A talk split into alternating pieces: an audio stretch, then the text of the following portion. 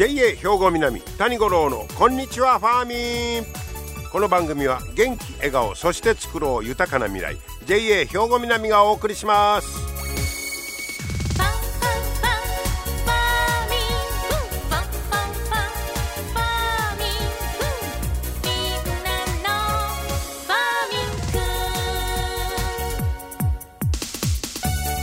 こんにちは谷五郎ですもう7月に入ってますよね気がつきはもう七夕でなんかもうあっという間の1週間いう感じですけれども、えー、そして今日は七十二校では暑風至るという日になります。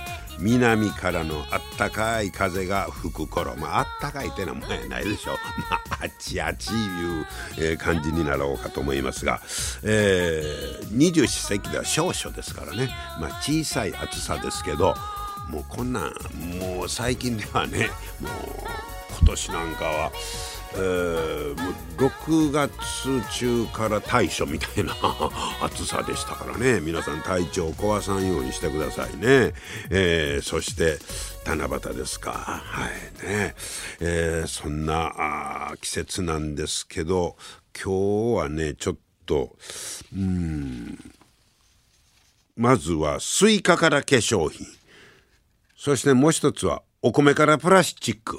そんな話題をちょっとお届けしてみたいと思いますが、まずは、スイカが化粧品。どんなんやねん、いうことですけど、え三重大学とか岐阜大学、それからスイカの種苗メーカーが、えー、摘果されたスイカの、まあ、間引きするスイカですね。そういった、あの、小さい果実から、人間の皮膚の老化防止とか炎症を抑える効果のある成分があるというのを発見したんだそうです。で、えー、そのその小さいスイカがええんだそうですわ、まあ、その途中で間引くようなね、えー、その小さい、えー、未登熟いうんですか？の果実ほどその成分をたくさん含んでるんだそうです。えまあ言うたら今まではもうぽいで捨てようかいうような中からえらいもんが出てきたぞということで、えー、ここはスイカ幼果実エキス言うて、えー、名前つけて商品化して化粧品メーカーなどに売り込む方針これからの話ですけどね、えー、なんだそうです。でこの発見した新成分というのが2種類ありまして一つがシトルシトルルシド H シトルルシド H いうのともう一つがシトルルシド T この2種類あるんだそうです。これも命名したんだそうです。まあ、新しく発見したからね。えー、で、どんな効果があるのか。抗酸化作用があって、皮膚に紫外線が当たるとできる活性酸素を打ち消して、老化を防ぐ。ええー、これすごいですやん。ほう。活性酸素を打ち消して老化を防いでくれ。シワの改善効果もあって、目尻に2つの成分を含むエキスを 8, 8週間塗ったところ、シワの進行が抑えられて、シワの深さも浅くなっていた。これ女性の方なんか「ちょっと待ってどのスイカや!」言うてもう探してるかもしれんすごいですよ。それからアクネ菌による皮膚の炎症も軽減できた。へえいろんな効果がありますよ。でこの2つの成分は、えー、その未登熟の、えー、ちっちゃいまだ熟れてないスイカほど多く含まれている。で果実が成長して種ができる時にその材料として使われるからとちゃうかと思われてるんです。はあ、今まではほなその種の方にその成分が使われとったやつを種行く前に人間が取ってちょっともらいますさ言うて、えー、シワや老化を防いでもらおうかとこういうことですね。はっはでもそら普通はもう廃棄される、えー、実を有効に使おういうことですからこんなん一石二鳥ですやんね。へえでどどんな商品になるのか、うん、これ楽しみですね。えー、スイカからまあ今化粧品の原料というまあそういう位置になりますね。これ絶対人気でんのんちゃうもうこの頃老化を防ぐとかシワを防げるなんか言うたらもうみんな興味持ってますもんね特に女性の方なんかね、えーえー、どういう商品が、まあ、できるのか。とにかく今まで捨ててしまおうか言ったらそのゴミも減りますしね、えー、再利用いうことでこれ期待したいと思います。はいえー、これから、えーまあ、メーカーなんかに売り込む方針だという、まあ、大段階ですけどね。はい、そしてもう一つこれは今度は、えー、米を原料にしたプラスチック素材こんなん知ってました？皆さん、えー、ライスレジンというんだそうです。ライスレジ。ン米からプラスチック作れんの？へえー、実はこのライスレジンの利用が国内企業で急拡大しているという。ですからこれはもうすでにあったものということですね。もうご存知の方もいてはるかもしれませんね。えー、とにかく環境配慮を打ち出せる新素材として注目が集まっておりまして、その使い道、えー、どんなもんに使えるか、えー、今の段階で800、800以上の製品で採用されんねんて。され、される、これから使おうかいうことやね。レジ袋とか、使い捨てスプーンとか、もういろんなとこに使えますよという話ですわ。ライスレジン。これはね、新潟県などに工場を構えるバイオマスレジンホールディングス。ここが作ってます。で、破砕米砕けたお米とか、えー、専用にこれ専用に作付けした国産米お米これを石油原料に配合して重量ベースで最大70%にお米を使うんだそうです。ほうほうほうで従来のプラスチックと比べて CO2 の排出削減につながる素材ということです。もうこの頃は何でもそっちにこうつながっていくということですね。で例えばモスバーガーさんなんかは全店舗のフォークとかスプーンにこのライスレジンを、えー、使うてるんだそうです。で牛丼の吉野家さんそれから日本郵便えー、自動車メーカーの BMW などはあ持ち帰り用の袋をこのライスレジンで作ってる作ったやつを使ってるんだそうです。ああ、普通のレジ袋と違ってうちとこはこのお米が原料のやつを使ってるんですよということでなるほどほなもうどこでもそれはね使えますから。ははで、えー、今年に入りまして新商品が続々と登場しているということですね。で、えー、バッグブランドのこれはふみこだというところが、えー、このライスレジンで作る合皮。ライスレザー。革。へえライスレザーを使った財布。はあ皮皮もいけますか？それから玩具メーカーの川田。ここは新しいダイヤブロック。お米色。ブロックか。おもちゃ。はあそんなんももうすでに発売しております。へえもう飽きたら最後食べたりは食べたりはできへんか。へえそんなおもちゃにも使われている。へえ。で、えー、これはですね、専用米の作付けもどんどん進んでまして、22年産のものに限って、新潟や福島県の旧港田など、えー、30ヘクタールで、えー、作ってるとこがあって、で、それが、23年産からは JA とも連携して北海道や栃木熊本県などを加えた7県の45ヘクタールまで広がる見込みやと。このあのバイオマスレジンホールディングスがそんだけその専用米の作付けを広げているということですわ。はあそうかそしたら今まで休耕田対策で、えー、まあ、何を作るかいう時にこういったライスレジン用のお米、えー、を作ってもらうという可能性チャンスも出てくるいうことですね。で問題はその農家それを作って農家さんの手取りがちゃんと確保できんのかまあいうことですね経済的な問題。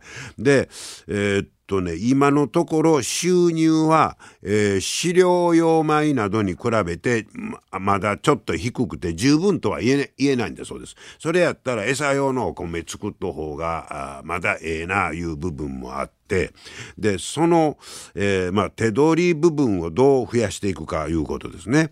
えー、で、まあ、あこれからの問題としては、その、まあ、食用と違いますから、えー、その肥料とか農薬をもっともっと減らすことができると。なるほど。で、そういうことで収入をもうちょっと増やしていくと、えー、もっともっと可能性が、まあ、高くなってくるんじゃないかと。こういうことですね。はい。そういうまあ問題は抱えてるんですけども、えー、米を原料にしたプラスチック素材、ライスレジン。この利用がもう急拡大しているという話題でした。皆様の元気生活を応援する JA 兵庫南近畿最大級の農産物直売所虹色ファーミンおすすめは JA 兵庫南エリアの新鮮な地元農産物。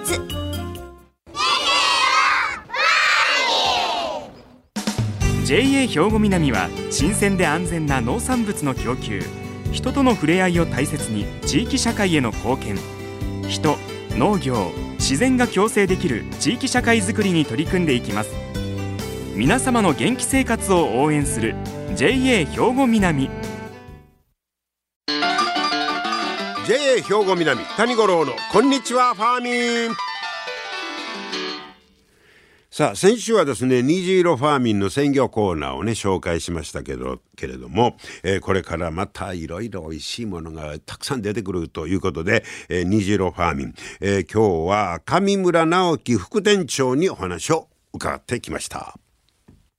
上村さんこんにちは。こんにちは。今日はよろしくお願いします。えー、虹色ファーミンにお邪魔しております。もう相変わらず皆さん朝早いですね。そうですね。もう朝早いからたくさんのお客様がご来店いただいております、はい、はい、そしてですね、はい、えー、今目の前にはね、はい、この、えー大麦の商品が並んでまして、はい、これどうですか？だいぶ人気出てきましたか？いや本当ね人気が今出てきてる状況でして、はい、えっともう本当兵庫南関内産の麦だけを使った商品でございます、はい、もう本当にあのその地域の特色が出た、ね商品ということになりますが、まああの目の前には米粒麦という、まあ米の粒粒の麦と書きますけど、これは要するに麦ですよ、ね、そうです。もう100%、はい、大麦ですね。はい、はい、でまあ言ったら昔に比べてこの粒が米粒ぐらいの大きさになって料理がしやすくなった、はい、そうです。もう食べやすいですしね、はい、本当お米に炊いて混ぜるだけという形、ね、米にちょっと混ぜてもうて、炊いたらまあ、いわゆる昔の麦そうですね。ご飯みたいな、簡単にできますよ、ということですね、はい、はい、もうだいぶ人気が出てきてます、はい、で食物繊維がとにかくたっぷりですね。取れると。はい。ね、はい、皆さんぜひまたお買い求めください、はい、でその横にはこれは、はい、えー、大麦粉。そうです。はい、はい。粉にしたももうこちらは本当大麦100%を粉にした商品でございます。ですからまあお好み焼きにも使えるやろうし、はい、パンとかケーキもちろんもちろん使えますよ。はい、はい、えー、ぜひねもう地元産の、はい、これは六条大麦そうです。を使った、はい、ね、そういった米粒麦とか、はい、大麦粉相変わらず人気溜まっておりますのでね、えー、ぜひ皆さん覗いてください、はい、そしてまあ、7月に入りましたら、はい、えー、もう並んでる野菜なんかもごろっとまあ変わってくるんでしょうけど、ね。はい、今がまあトマトやきゅうり、はい、あとナスピーマンあと売り類ですね。本当夏野菜がたくさん並んでおります。いいですね。はい、はい、もうそれはまあ季節ごとにずっと出てくる野菜がね、変わっていきますけれども。はい、はい。えー、もうもう地元で採れた野菜。もちろんですで皆さん大体もう朝早くにそうですね。もう狙狙ってる野菜とい。う感じですか。はい、はい、その通りです、はい、ね、はい、まあそれは鮮度がいいですから。もう全然違いますね。やはり、ね、スーパーさん並んでるものとは全く鮮度が違いますここですよね。一応で、まあ皆さんよく知ってはるからそれを早いこと、そうです。買ってと。本当に本当に、はい。もちろんあの、まあ、地域以外のものも並んでするんですけど、ね、はいっぱ皆さんのもう人気はもう地元産、はい、もちろん、はい、もう地元の取れたものですね。鮮度のいい、はい、でそれで言いますと、はい、これからの季節、はい、もう力得てるというかこれで、はい、たくさん出てくるのはどんなもんがありますか？もう今ね今力入れてるのが元スイートモーニング、はい、トウモロコシですね。これは、はい、もうかなりブランド化と言いましょうか人気が。大人気ですね。もう朝からお客様並んでご購入されていただいてますので。これ特に朝早いですね。そうですね。はい。まあ鮮度が勝負ですからね。生産者さんももう朝の4時5時から収穫されてますので。そうかそうかそう、はい、あの収穫も大変らしいですね。大変なんです。暗いうちからヘッドランプつけて。そうです。ね、はい、それをもう早朝に持ってきて、はい、えー、まあ皆さんにも早くそうです。その鮮度のいいうちにそうです。買ってもらおうと。ですから当日中でしたらもう生でも食べていただけますので、はい、もう食べるのももうそれはその日のうちのがええということですね。もちろんです。もうめちゃめちゃ甘いですので。はい、スイートモーニング。はい、はい、もうちょうど季節になってます、はい、そして他にも。もう一つ稲美のメロンです、ああこれもね、これちょっと高高級品とちゃうそうですね。まあ、でも実際まあ、うん、おお求めやすいお価格です、ああそうですか。はい、はいこれももうほんまにこの時期ならではそうですね、もう昔からの歴史のあるメロンですので、はい、もうぜひねこの時期ご賞味していただきたいと思います。はいこれは大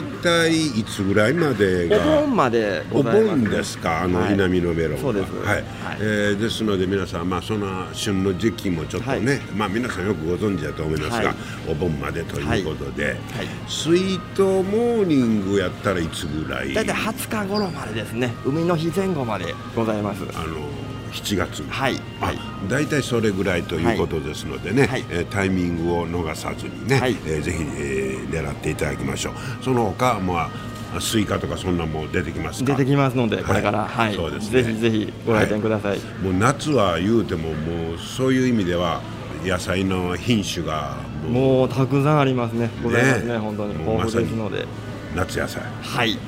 でそのやっぱり旬の時に取るのが栄養的にもいいんでしょ？うそうですね、うん、本当一番美味しい時期になっておりますので、はい。えー、美味しい時期が体にいい時期でもあるんですね。その通りです。ね、はい、はい、ぜひとも皆さんね、えー、はい、夏野菜の美味しいシーズンです、はい、もう美味しいもの鮮度のええものをたくさん、えー、食べてもうて、はい。えーまあ、体調管理にもね、はい。えー、上手に使っていただいたらと思います、はい、もうこれからまた忙な忙しくなりますけど、ね、はい、頑張ってください、ね、はい、ありがとうございます、はい、どうも今日はいろいろありがとうございました、はい、虹色ファーミン、えー、上浦副店長にお話を伺いました。まあ、いつ行ってもこの虹色ファーミン取れたての、ね、もう新鮮な野菜がずらっと並んでんの、あれ見てたら、なんや、あの、嬉しいなりますね。で、もうお客さんもよくご存知ね、朝がとにかく早いです。もう皆さん、もう、もう、自分はこれや、いうやつをね、見つけてはもう買うてはりましたけど、まあ、この頃はもう地元の野菜というのがね、ものすごい注目を浴びております。えそんな中、夏野菜、もうちょうど季節に入ります。そして、えー、特にね、えー、話に出てましたトウモロコシはスイートモーニング。えー、これがだいたい7月20日頃まで。ですからまあ旬の期間で言うた1ヶ月ぐらいいうとこですかね。そして稲見のメロンはお盆までぐらいということで、まあ旬で言うと、まあこっちはね、2ヶ月ぐらい楽しんでいただけると、こういうことですから、えー、特にね、この美味しい、そしてもう鮮度のいい夏野菜、皆さん、えー、食べていただいて、えー、体調管理にも使っていただきたいと思いますよ。皆様の元気生活を応援する JA 兵庫南近畿最大級の農産物直売所虹色ファーミン。おすすめは JA 兵庫南エリアの新鮮な地元農産物。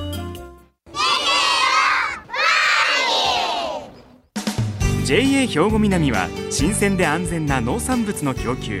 人との触れ合いを大切に地域社会への貢献。人農業自然が共生できる地域社会づくりに取り組んでいきます。皆様の元気生活を応援する JA 兵庫南。JA 兵庫南谷五郎のこんにちはファーミン。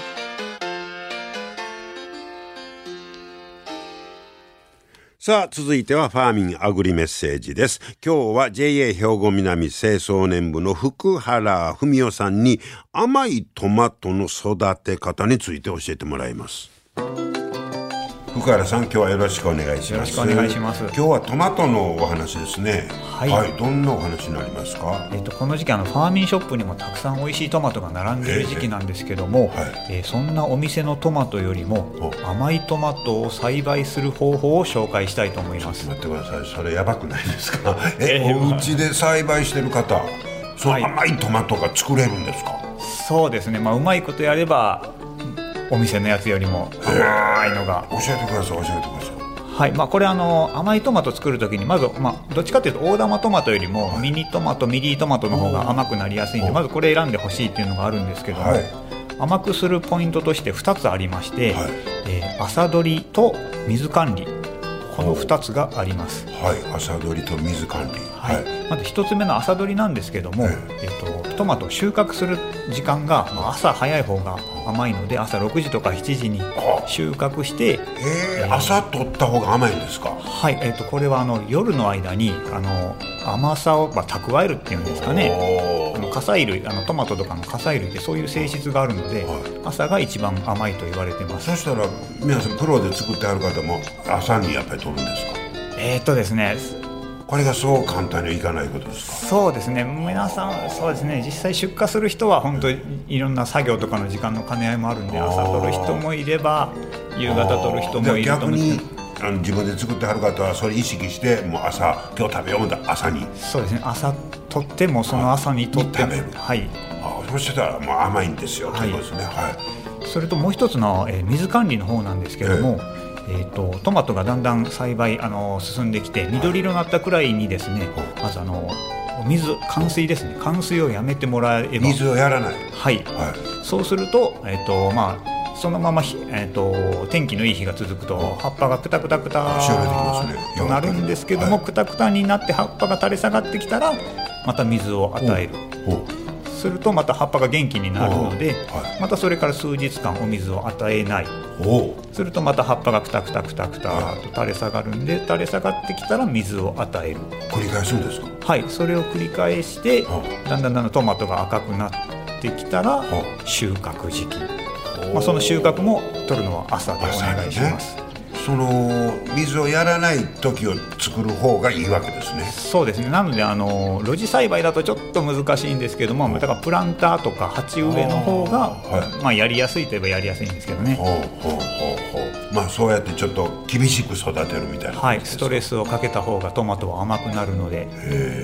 そうやって、えー、取ったトマトはおそらくお店のよりも甘いのではないかと思います、ぜひ作ってはる方ね、はい、ミニトマトなんかで試してみていただきたいと思います。はい、ありがとうございました。ありがとうございました。はい、朝取りと水管理ということですね。お試しください。はい、今日も最後までお付き合いいただきましてありがとうございました。また来週も聞いてください。JA 兵庫南谷五郎のこんにちはファーミン。この番組は元気笑顔そして作ろう豊かな未来 JA 兵庫南がお送りしました。